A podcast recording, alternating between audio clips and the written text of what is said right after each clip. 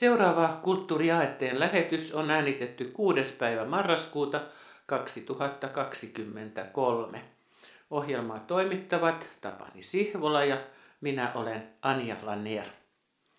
Nyt meillä on kuule Tapsu tosi, tosi kivoja asioita käsiteltävänä, koska on ilmestynyt mainio kirja, jonka on kirjoittanut Hannu Harju ystävästään, tuttavastaan, kollegastaan voisi sanoa, teatteriarvostelija Jukka Kajavasta. Ja suuri yleisö ehkä vielä muistaa Jukka Kajavan tämmöisenä ankarana televisio- ja teatteriarvostelijana.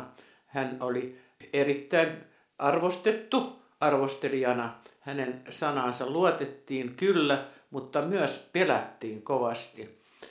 Jukka Kajava oli henkilö, joka kuoli jo kaksituhattaviisi.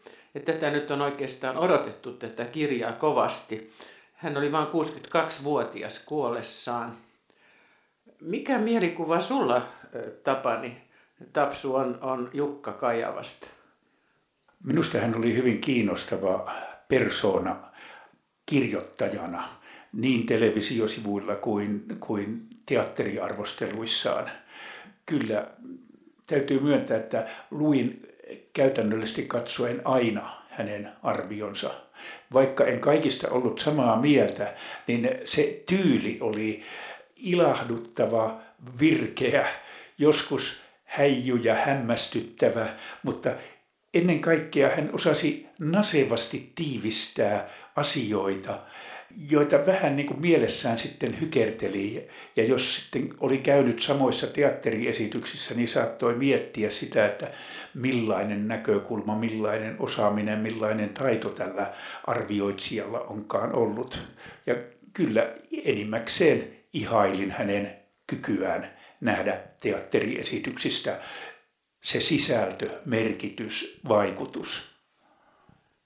Luin tämän Hannu Harjun kirjoittaman kirjan nyt syksyllä ja sen jälkeen olin tuolla Lillateaternissa sun kanssa katsomassa näytelmää, jonka nimi on Figaros bröllop, eli Figaron häät. Ja tämähän on vanha vanha teksti jo vuodelta tuhatseitsemänsataakaksikymmentäneljä. Ranskalaisen Beaumarchaisen kirjoittama. Teksti on jatkoa hänen kirjoittamalleen Sevillan parturille. Nämä molemmathan tunnetaan oikeastaan paremmin sitten oopperoina. Ja nimenomaan tämä Figaron häät, niin sehän on sitten Mozartin sävellyksenä hyvinkin usein esitetty. Mutta enpä ole tätä nähnyt näytelmänä. Ja Lillateatern on tämän ottanut tehtäväkseen tehdä siitä näytelmäesityksen. Ja sen on ohjannut Jakob Höglund, joka on Lillanin johtaja. Tuli Jukka mieleen, kun tuolta lähti, koska tämä on niin puskafarssia kuin ikinä voi olla. Siis ihan niin hölönlörö näytelmä, että sen hölönlörömpi ei näytelmä voi olla. Ja, ja mietin mielessäni ja sun kanssa rupesin juttelemaan, että mitähän se Jukka olisi tästä sanonut. Mitä sinä luulet, mitä hän olisi sanonut tästä Figaros bröllopista? No, voi olla, että, että Jukka Kajavan kritiikki olisi ollut aika tavalla murskaavampi kuin Laura Kytölän Helsingin Sanomiin kirjoittama arvio.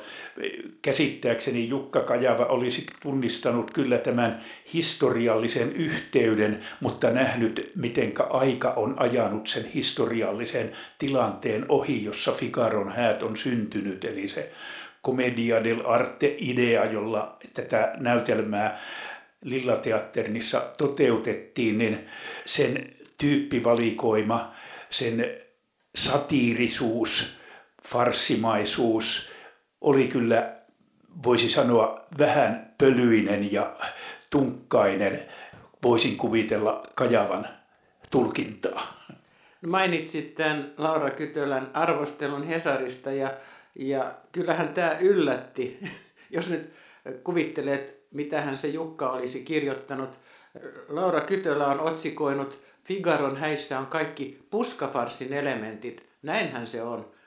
Mutta sitten hän jatkaa, että Figaron häät tarjoilee kehollista rytmiä ja näyttelijöiden fyysistä heittäytymistä. Ja sitten kun on tämä mun inhoamani tähtien käyttäminen näissä arvosteluissa, niin tässä sitten on annettu peräti neljä tähteä. No, näyttämöllä on ihan, ihan mahtavia näyttelijöitä, se on kyllä totta. Ja yhtenä meidän lempparina Pia Runnakko siellä taas on mukana. Hän ei tarvitse sanoa kuin muutaman repliikin, niin jo irtoaa nauru. Siis hänellä on niin hienovarainen ja herkkä taito tähän komedia näyttelemiseen. Mutta kaikkihan on siis sellaista sekoilua rakkauksien ja kuka missäkin on kenenkin kanssa, missäkin puskassa ja, ja erehdyksiä tapahtuu ja, ja herra jee. No, kun tätä ihmeteltiin kyllä sun kanssa, että tämmöisen ottivat nyt sitten Lilla, niin, niin sinähän löysit sille selityksen. Kaupunginteatterin sivuilla kerrotaan tästä näytelmästä, että näissä häissä nauretaan koko yö. Ja esityksen lyhyen kuvauksen oheen kerrotaan, että joulukuussa tietyissä valikoiduissa esityksissä on mahdollisuus nauttia aulabaarista tuotuja juomia katsomossa. Eli siitä tulee K kahdeksantoista esitys, joka korostaa, että tämä on nyt aikuisviihdettä ja tulkaapas nyt katsomaan tätä ja nauttikaa siinä alkoholia. Ja voisi kuvitella, että firmojen pikkujoulut sujuvat aika hauskasti tällaisella avauksella kuin Figaron häät. Mutta tosiaankin ehkä siihen tarvitaan muutama paukku, että se rupeaa naurattamaan kunnolla. Joo, mehän ollaan aikaisemminkin sun kanssa puhuttu siitä, että näin loppusyksystä alkaa ilmestyä, sanottaisiko niin kuin sieniä syksyllä, näitä esityksiä ja, ja näytelmiä teattereihin, joissa on ihan selvästi ajateltu, että tämän esityksen voisi nyt sitten tilata joku, joku työnantajataho ja, ja sinne saadaan koko henkilökunta iloitsemaan mukaan tähän hauskuuteen. Ja jos tuossa nyt vielä sanottiin, että sinne teatteriesitykseen voi ottaa niitä juomia, niin aika hyvinhän siinä liikkeelle päästään. Ja Lillateatern on keskellä Helsinkiä hyvä, hyvä sijainti. Jos ei siellä jatketa, niin kyllähän siitä lähistöstä löytyy paljon mukavia ravintoloita, joissa voi sitten iltaa jatkaa. Jos ajatellaan ihan tätä yhteyttä, niin sehän on ihan ok. Että teatterinhan pitää saada yleisöä. Ja nyt kun puhutaan Jukka Kajavasta, niin hänhän oli pelätty ja huolestuttava henkilö siinä mielessä, että jos hän sitten Hesarissa kirjoitti hyvin nuivean arvostelun, niin se saattoi näkyä sitten lipputuloissa. Ihmiset ei menneet, mutta jossakin vaiheessa myös tapahtui sitä, että ihmiset osasivat lukea Jukka Kajavan arvostelun kautta, että jos Jukka on tätä mieltä, mm-hmm, niin sehän voikin olla juuri suositus, että minä saatankin kovasti pitää nimenomaan tästä näytelmästä, ettei se aina mennyt yksi yhteen.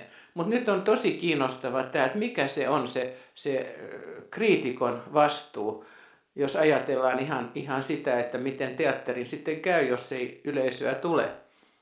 Totta kai kriitikolla on suuri vastuu siitä, miten hän teosta esittelee, ja jos ajatellaan mahdollisuutta, että kriitikko runttaa jonkun esityksen, arvioi sen merkityksettömäksi tai huonoksi tai epäonnistuneeksi, niin kyllähän se vaikutus saattaa heijastua pitkälle sekä näyttelijöiden, ohjaajan että koko teatterin toimintaan.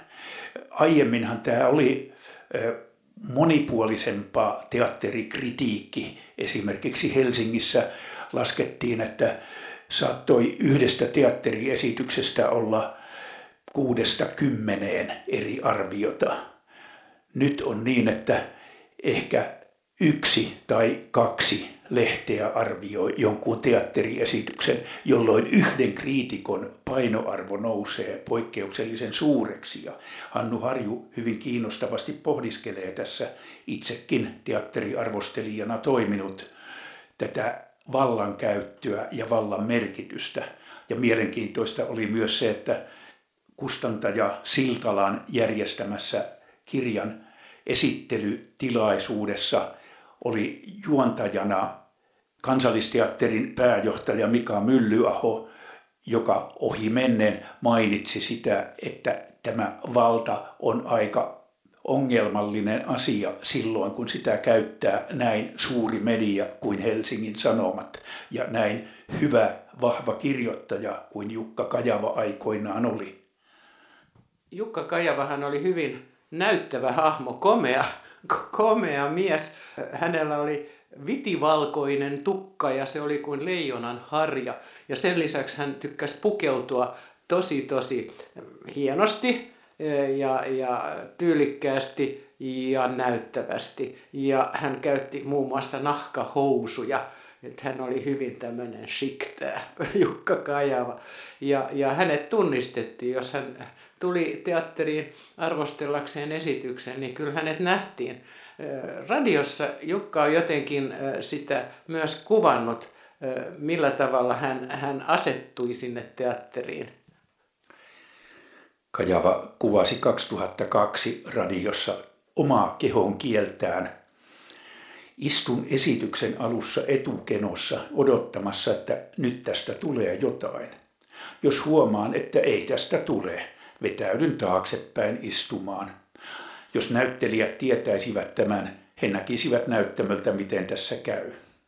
Ja Hannu Harju toteaa, että jotkut teatterissa taisivat tämän tietää. Näyttelijä ja ohjaaja Jussi Nikkilä kertoo Kuuteatterissa käytetystä sanonnasta, että jos nahkahousut narahtavat, Kajavalta on tulossa huono kritiikki.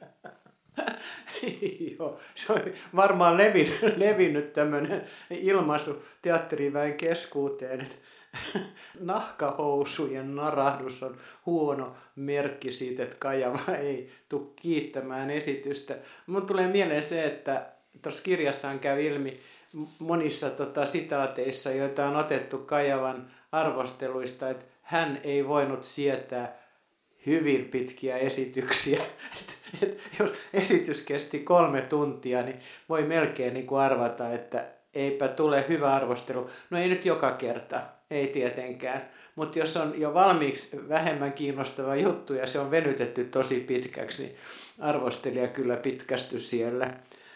Jukka Kajava myös kertoo siitä, että missä hänen paikkansa siellä teatterissa oli, että minkälaisen istuimen hän valitsi, kun, kun hän varasi itselleen teatteriin arvostelijan paikan.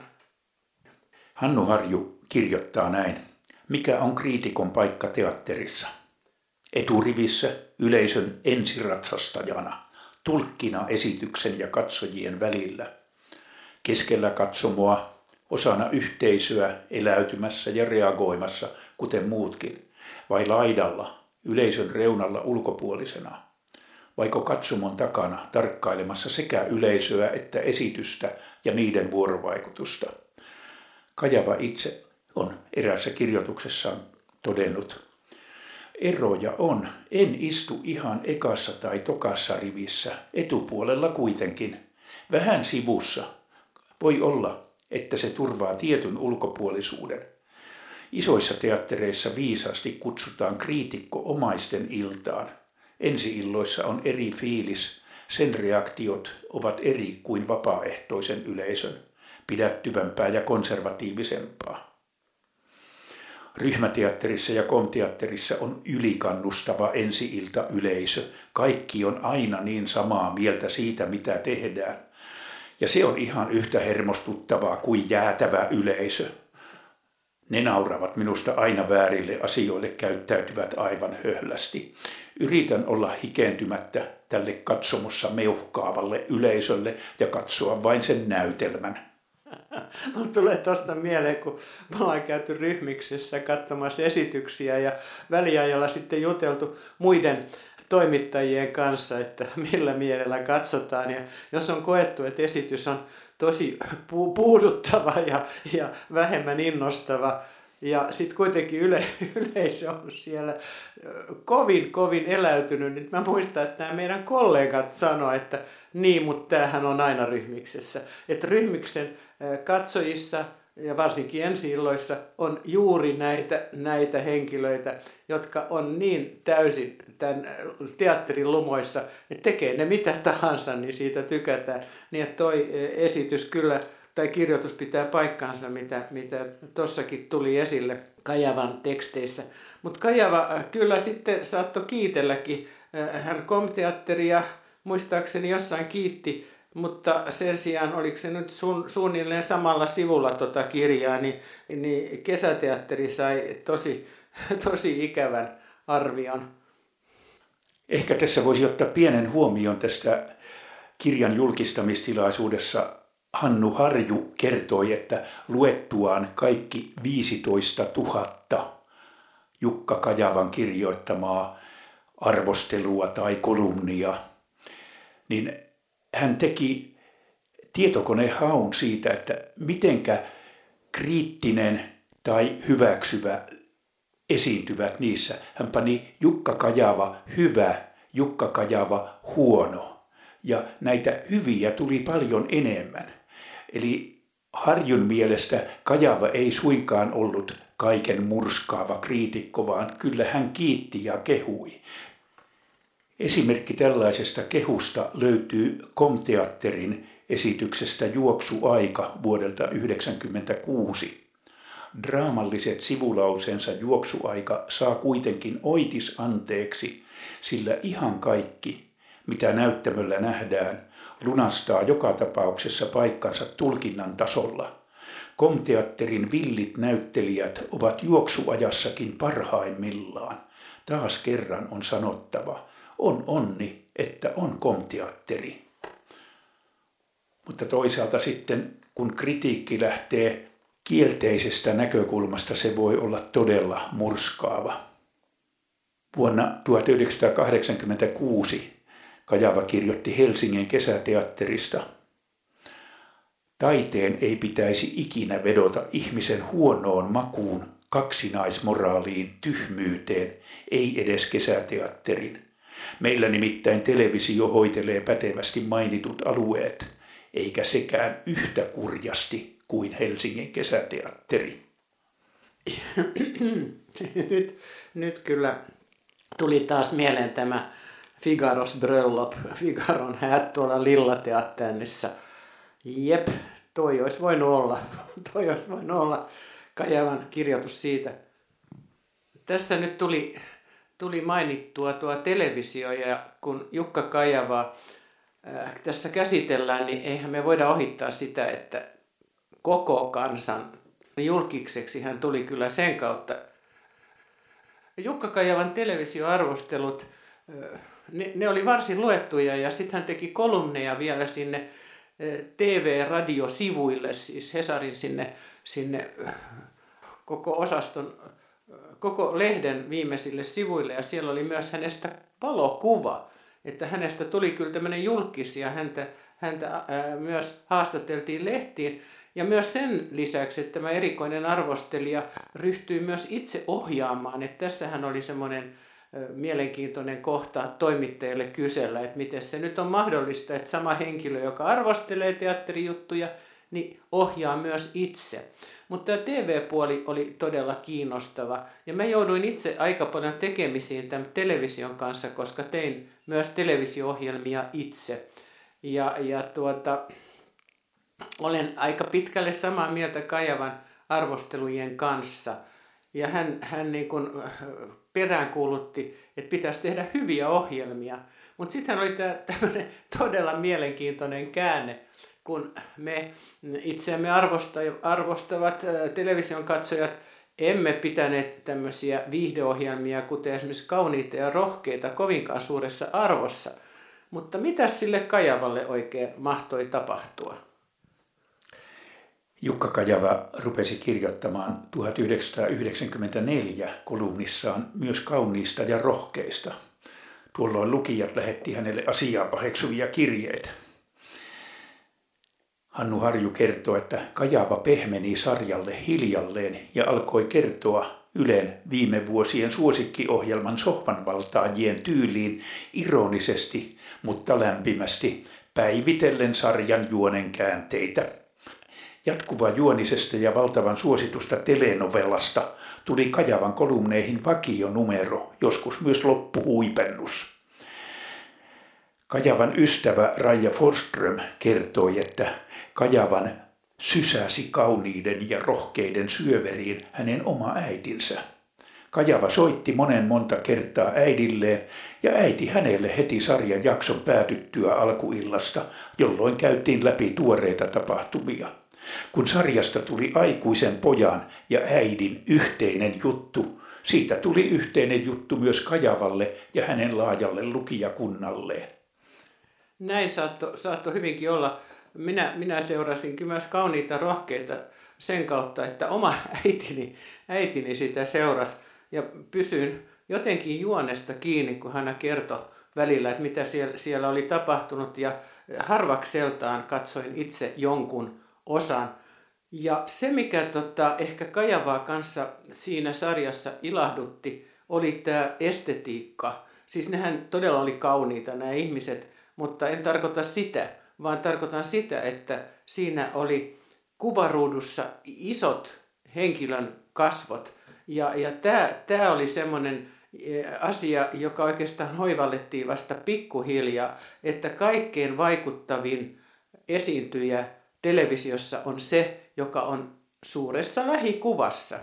Ja tämähän tuli sitten vähitellen myös muihin. Et se on aika, aika tota, jännä juttu, että kun televisio tuli ja televisioteatteri, niin eikö sitä tehty vähän samalla tyylillä kuin tehdään teatteria teatteriin. Eli henkilöt on siellä aika kaukana, niin kuin me yleisönä katsoisimme jostakin keskipenkiltä sitä. Kajavahan arvosteli tätä televisioteatterin alkuvaihetta juuri siitä näkökulmasta, että se ei käytä hyväkseen television mahdollisuuksia ja on liian yksipuista ja tehdään televisio-ohjelmaa ikään kuin teatteria katsottaisiin yhdestä pisteestä kaukaa, eikä tunnisteta, että se on kokonaan toisenlainen media.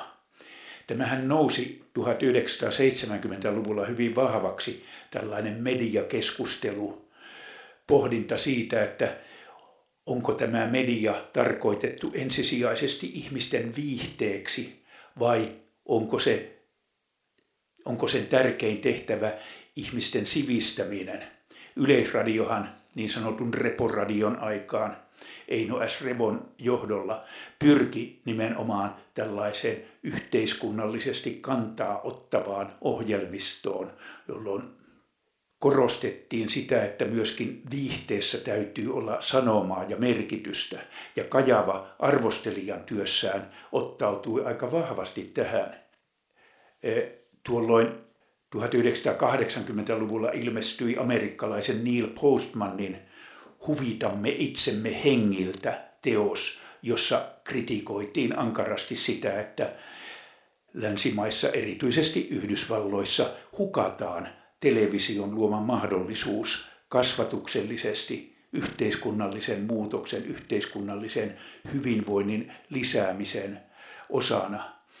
Ja ehkä mekin teimme radio-ohjelman David Foster Wallacen Päättymätön riemu -romaanista, joka yhdeksänkymmentäluvulla käsitteli sitä, miten amerikkalaiset ovat valmiita ikään kuin tuhoamaan oman elämänsä viihtymisellä, viihteellä, eskapismilla. Ja tämä oli minusta Jukka Kajavalla aika merkittävä teema. Todennäköisesti hän oli perehtynyt näihin teorioihin myöskin.